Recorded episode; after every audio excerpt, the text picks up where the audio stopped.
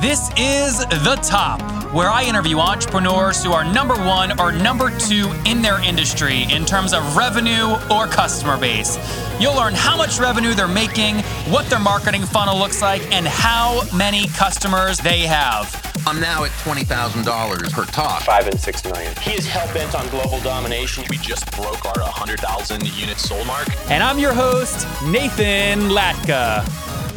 Okay, Top Tribe, this week's winner is Charlie Daggs. Okay, he was a middle manager at a manufacturing company. He wants to break free, and he won the $100 I give out every Monday. For your chance to win, simply subscribe to the podcast on iTunes right now, and then text the word Nathan to 33444 to prove that you did it. Top Tribe, you know I don't have a lot of time to waste. That's why I use FreshBooks to send out invoices and make sure I'm collecting my money. To get your free month, go to nathanlatka.com forward slash FreshBooks and enter the top in the How Did You Hear About Us section. Nathan Latka here. This is episode 599, and coming up tomorrow morning, you're going to learn from Shishma Sharma of Conversi, which has just raised 1.3 million dollars. In addition, they're helping 800 teachers make money with their marketplace model. You're not going to want to miss that one. Good morning, everybody. Nathan Latka here. Our guest today is Michael Kaplan, and he is the CEO and founder of a company called Taivaco, which is a media technology company. He's also a former director of marketing at Sanyo and was appointed to the San Francisco Bay Waterfront Committee. Michael speaks Chinese, French, and Japanese. He attended the University of Redlands Waseda University in Tokyo and George, Washington, uh, George Mason University and Chinese Culture University. Michael, are you ready to take us to the top? I am so ready. Thank you. Thank you for coming on. Yeah, we were just chit chatting before. You've listened to a few episodes. You're hooked, right? I am. I'm a fan. Good. Tell us what Taivaco does and how you make money. I'm happy to do that. First, I have to tell you something. Today is a very special day for two reasons. First, today's January 20th. If anybody doesn't know by now, it's inauguration day in the United States. Right, so that means that the White House gets a new tenant today. Uh, right now, I'm about 15 minutes from the White House in Arlington, Virginia, and I can tell you there's a lot of energy around here and a lot of traffic. But the second reason that today is very special for us is because this is actually Taivaco's debut. Your podcast, The Top, is our first public interview. So we've been keeping a very low profile up until now. This is exciting for us. In I reached fact, out. I said, Michael, you got to come on. You're coming on. You're going to tell the world, and it's going to be great. And in fact, I'll throw this out to you now. Um, if you want, I'll come back a year from now because by then we'll have some real numbers to talk about and you can grill me. Look at this. Guys, Michael's great. He's upselling already. He just sold me on the second interview. This guy's a sales guy. I love it. All right, Mike. and we're recording this on Inauguration Day, just so everybody knows we're recording this on Inauguration Day. You guys are hearing it. Uh, it'll be about early March. So let's, Michael, jump in. What's the company do? Right. So, who and what is Taivaco, right? So, with my co founder, Dr. Elizabeth Perea, we set out to solve an invisible problem that most organizations struggle with. And in the process, we ended up solving more than one problem. So, your listeners probably know, unfortunately, there's a lot of, we'll call it subpar content out there. That's being polite. At the same time, we know there are a lot of corporations, nonprofits, and government agencies that are sitting on some of the most valuable content. In fact, they already own it. The problem is it's forgotten and it's overlooked. Sometimes it's called an archive, but that's not really an accurate description because we learned that organizations are also struggling to manage their media that's being produced yesterday and today. So the invisible problem in this case is how do you quickly and easily search through and find the exact content that you want to use? Because as of now, it's just too much trouble and it takes too much staff time to do it. So you're helping so, you're helping folks digitize archives. That was one of the original ideas, um, and and that's a good point. You know, just in the U.S. Uh, between corporations and associations and government agencies, there is now over 100 million hours of archived analog media.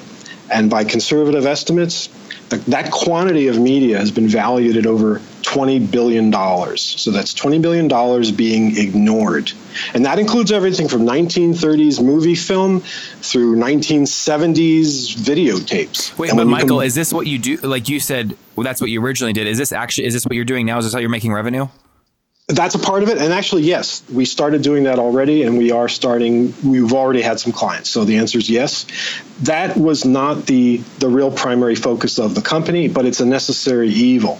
So, really, what we're working with is helping companies to find their content within their media. And you know that's supposed to be what the, what they call digital asset management software does. Some people call it DAM or DAM software. Yep. So there is uh, a lot of digital asset management software available right now from some very big players. You've got Adobe and Canto. You've got some up and comers like MediaValet and IDAM. So, Michael, this is might... this is is is Tyvaco though manual? Like, do you have a team that's kind of managing this, or is it software heavy? Both. So, tell me about the software. Right. So we have to do, we have to have our own proprietary software which we've developed and that in, that incorporates different technologies. So it's incorporating things like facial recognition software. It also does uh, automatic transcription. So those are things that are available individually, but we're bringing it all together only for in-house use. So this is not a software that we sell. This is a, a service that we do because, in addition to this, unfortunately, the software that's available today just doesn't cut it. It's not good enough. Wait, so wait why don't you sell the software? I don't understand because we do everything in house as a service. So this is very this is a professional service company. You built software to make your own jobs easier. And it's only for B2B and ultimately B2G as well. Got it. Okay, what year did you launch the company in? Uh, just last year. Oh, very good. So so 2016. And what was first year revenue? Well, we're really pre-revenue right now. We've done a couple of small jobs just to, you know, get our hands dirty, uh, helping some companies with digitizing their analog content. But for all intents and purposes, I'd say that we're pre-revenue. Well, everyone has to start with the first dollar. So, have you done ten dollars, a thousand dollars, twenty grand, a hundred grand? We've we've done under ten grand right now in revenue, so nothing you know to get too excited about. But again, that's not what our primary focus was, and uh, and we're getting ready to do it. In fact, uh, version 1.0 for us will be available in April. Great. And so, how are you supporting yourself? You and your co-founder. How are you paying yourself for food and all that? Tell us how you funded right. the company. Right. So, uh, in the very beginning stages, it was all funded by the Bank of Michael and uh, that that was fine for a while. But um, how much did you we, put in?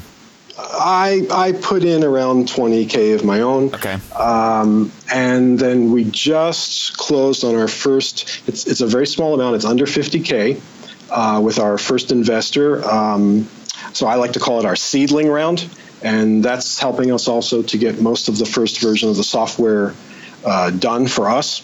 Um, but really, long-term plan is to do another round, uh, probably mid 17, uh, for around two million. And how are you? So how are you going to grow sales? I still don't know what you're selling. Right. So that's that's where you have to kind of put it all in perspective. Uh, right now, that 2015 DAM market was around 1.4 billion. It's expected to grow up to about seven and a half billion by 2024. So we're looking at very large potential. What we're doing is we're coming into the corporate client, into the government client, and we're saying to them, you're sitting on an asset. Now, the reason it's an asset is because, like any other asset, it can be valued, it can be insured, it can be put on a balance sheet. Well, so, Michael, of, na- name yeah. one of these though for me. Like, can you tell me about Sabra Design? Are they a paying customer? Yeah, they were a paying customer. Okay, we did so, some digitizing for them. Perfect. So, tell me that story. What did they pay you, and what did you do? They came to us and said, "Hey, we have uh, original media that we own. It's our property. It's um, it, in this case, I believe it was a magnetic tape, so it was probably a VCR tape, okay, and or several. And we we just worked with our vendors to get that put into a digital format. I think they wanted something very popular to work with, and then they could use it any way they wanted to because they were a creative agency or and, are a creative agency. And would they pay you to do that? Oh, we didn't we didn't charge a lot for that. It was it was probably less than a thousand dollars just to do that job. So how, that's my question. How do you scale?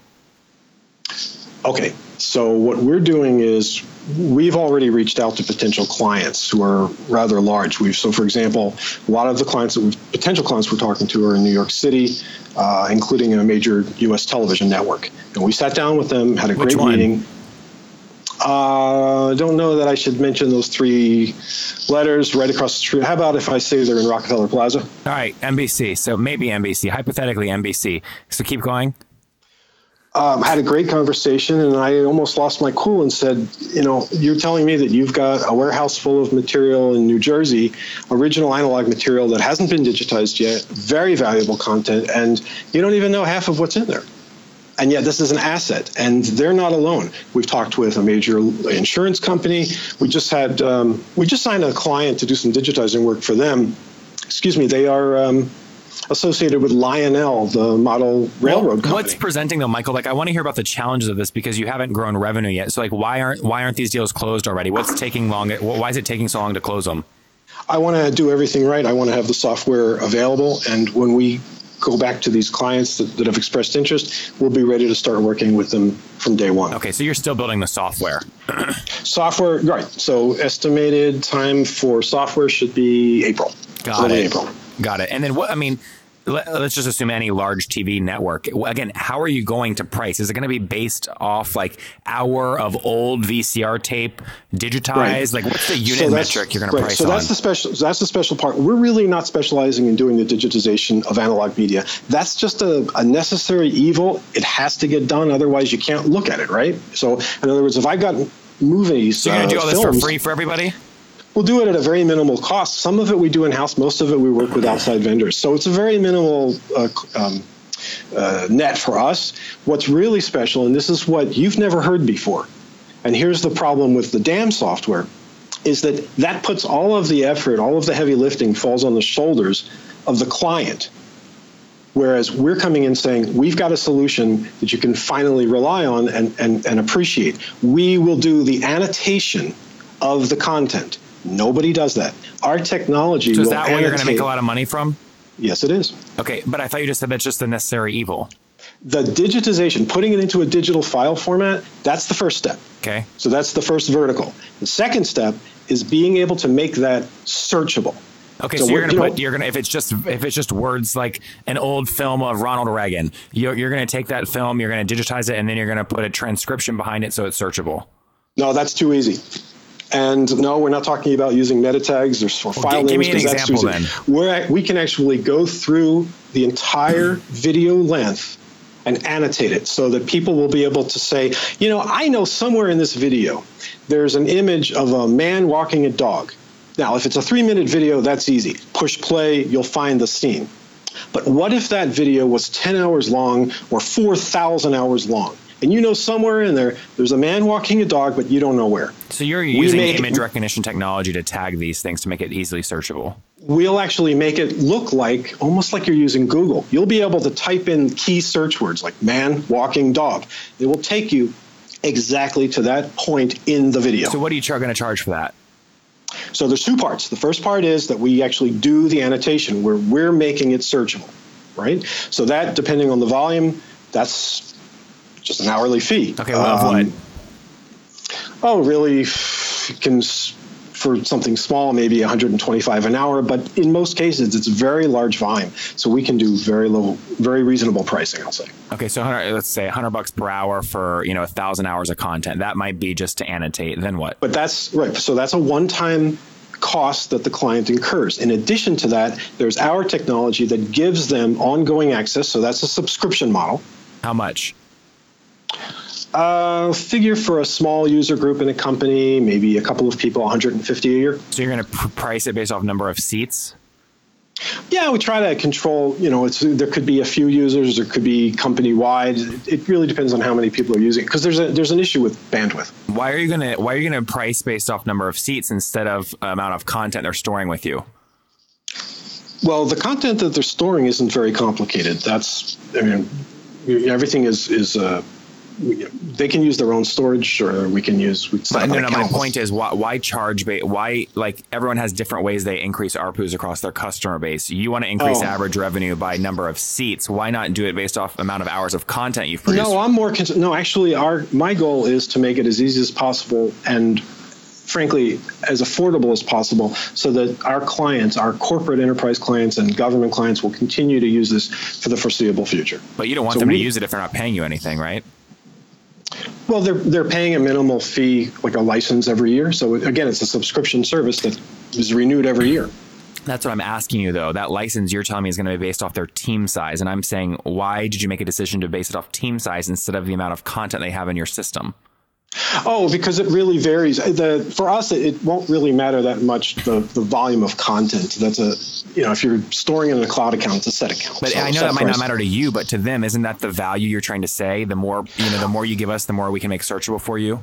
No, really, what's the most important thing for the client is that they can find exactly what they're looking for, and it doesn't really matter to us if it's 100 hours or 10,000 hours. We just want to make it as easy as possible for them. Yeah, that's like saying Google is the same value if they index one page versus if they index 10,000 pages, which is false. It's way more valuable if they index way more information because you get more accurate results. But what's right, but what's more important is that everybody's using Google yeah, correct. But you also have to make money, right? So that's what I'm trying to figure out. Your model sure. is you're making a minimal I, amount I, to actually I, convert yeah. to analog, and then you're doing we're, some subscription fee per year based off number of seats, and you're the, ignoring volume. Yeah, is that accurate? Yes, we're, we're definitely making some money off of the annotation service. This is a real chore that most companies will not want to undertake. It is the reason why a lot of people get so frustrated when they actually start calling it damn software with the other spelling of damn, because it's really just a, a, heavy chore. It's it's heavy lifting. You know, who's going to say to their staff, "Hey, Michael just made all of this content available for us. There's 10,000 hours of it. Now sit down and annotate it." Yeah, Michael. Nobody's no, Michael. I'm not disagreeing with you on that. I completely agree with you. What I'm trying to understand is how this gets to become a hundred million dollar business because I don't. You haven't given me any metric that scales pricing wise. The the the volume of business that we can scale up um, is is will will get us to where we want to be. We're looking at yeah, that's vague. Uh, Based off what metric? Number of hours annotated, number of team sizes of the comp- of the people at the company searching. It's it's all of those things combined. So we have all of those metrics. Um, plus, we're also because remember we're serving uh, enterprise clients, uh, they're not looking for just one service. They want a complete service. So in many cases, they're going to come back to us and say, "Hey, this is great. You made this something that we can now search through and you made our, our you brought our you unlocked the value of our of our content which is wonderful. Um, you know we've got a marketing department but our plates are so full already and you know how to use original content. So can Tyvaco also help us to implement this start using this to get some ROI and the answer is yes. So we'll also work with them on a creative side if that's what they would like. So we have to so we have to provide the whole thing Okay, Top Tribe, as many of you know, I sold Heyo, and everyone is always asking me what my expenses were when I was building Heyo. Well, a big expense was that I spent over three grand per month on financial services to keep me out of trouble in terms of taxes. You know, my mom would always harbor me, Nathan, you gotta keep all your receipts and put them in a freaking box or something to make sure you don't get an audit or things like this. I'm like, Mom, I'm a millennial. You think I'm gonna keep all these receipts? I now use FreshBooks. I use their mobile app to take a picture of receipts, and it makes taxes a cinch. Additionally, I don't have to hire a $3,000 per month person to manage all my finances. It's like saving so much money, and my mom's happy. Additionally, I don't waste a bunch of time creating invoices. I use their templates and I can avoid using Word templates or Excel files. I just use FreshBooks to quickly send out invoices and it works like a charm. To get your free first month, go to nathanlatka.com forward slash freshbooks and enter the top in the How Did You Hear About Us section. Again, go to nathanlatka.com forward slash freshbooks and enter the top in the How Did You Hear About Us section. Got it, Michael. Let's wrap up here with the famous five. Number one, what is your favorite business book?